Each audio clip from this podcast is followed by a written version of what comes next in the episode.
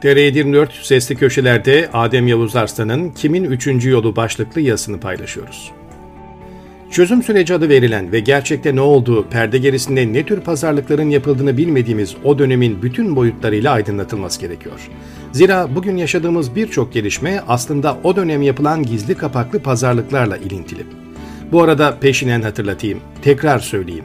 Ben hiçbir zaman çözüm sürecine karşı olmadım. Bilakis destekleyici yazılar yazdım. Ancak her gazetecinin barındırması gereken şüpheciliği de muhafaza ettim.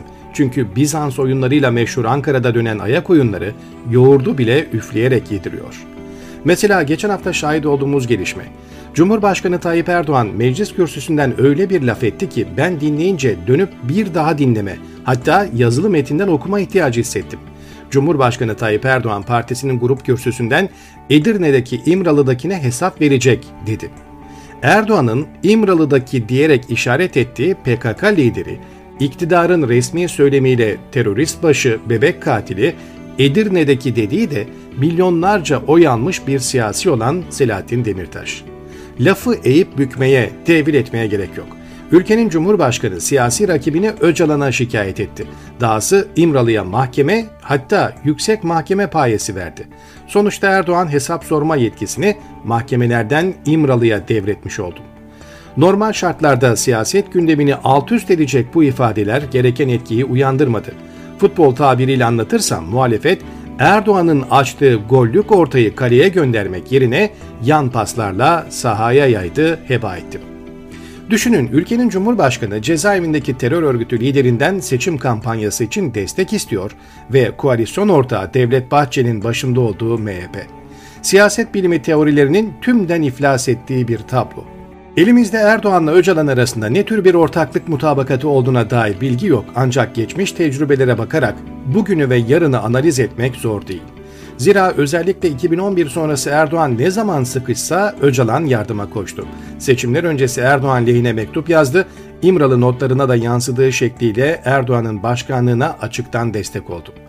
İmralı Kandil MİT üçgeninde dönen, ortaya dökülmesi halinde herkesi şok edecek başka girişimleri de oldu Öcalan'ın.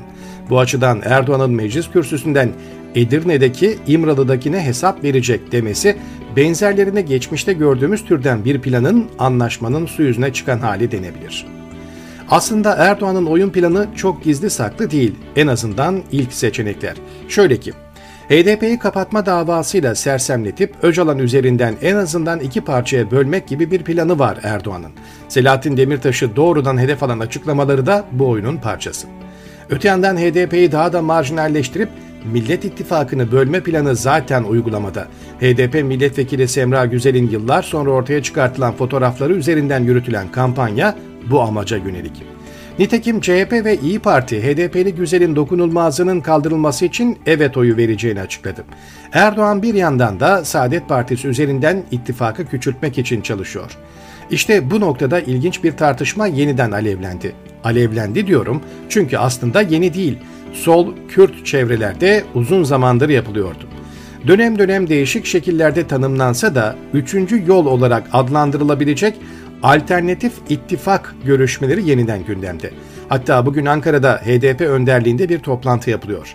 Sandığa etkisi çok çok sınırlı bu partilerle yeni bir yol arayışı var.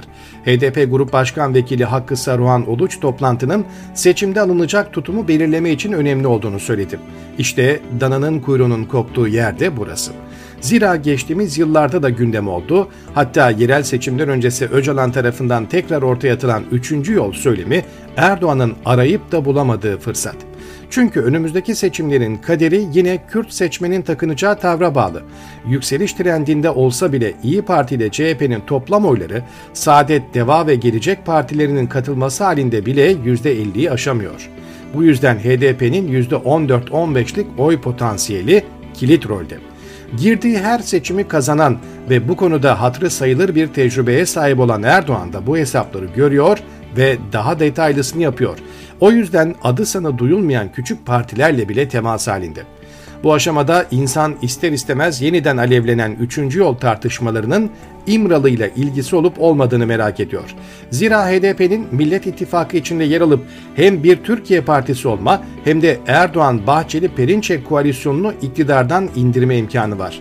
Buna karşılık Millet İttifakı'nda yer almayıp üçüncü yol söylemleri çerçevesinde hareket etmesi Erdoğan'ın ekmeğine yağ sürmekten başka bir işe yaramaz. Böyle bir durumda şiddeti temsil eden İmralı öne çıkarken makuliyet ve demokratik söylemi temsil eden Demirtaş daha da geri itilmiş olacak. Bir başka ifadeyle Türkiye'nin H D P'si olma fırsatı kaçacak. Dahası H D P'nin üçüncü yolda ısrarlı olması H D P seçmeni için sandığa gitmemek gibi bir sonucu da beraberinde getirecek. Bunu derken Millet İttifakı'nda işlerin yolunda gittiğini, her şeyin güllük gülistanlık olduğunu söylemiyorum. Aksine Cumhurbaşkanı adaylığı konusunda derin görüş ayrılıkları var ki artık herkesin malumu. C H P Kemalcilerle Ekremciler diye bölünmüş halde. Kemal Kılıçdaroğlu'nun helalleşme gibi söylemlerini bir kenara koysak C H P bildiğiniz gibi. İyi Parti ise geniş kitlelere açılmak, merkez sağın yeni merkezi olmak yerine M H P'den kopanları toplamanın hesabında. İşte bugün Ankara'da yapılan üçüncü yol toplantısı böyle bir atmosferde yapılıyor.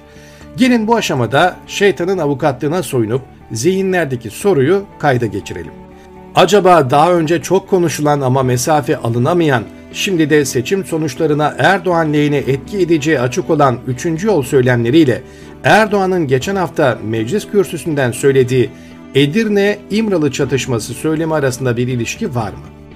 Ya da daha net bir soruyla bitirelim.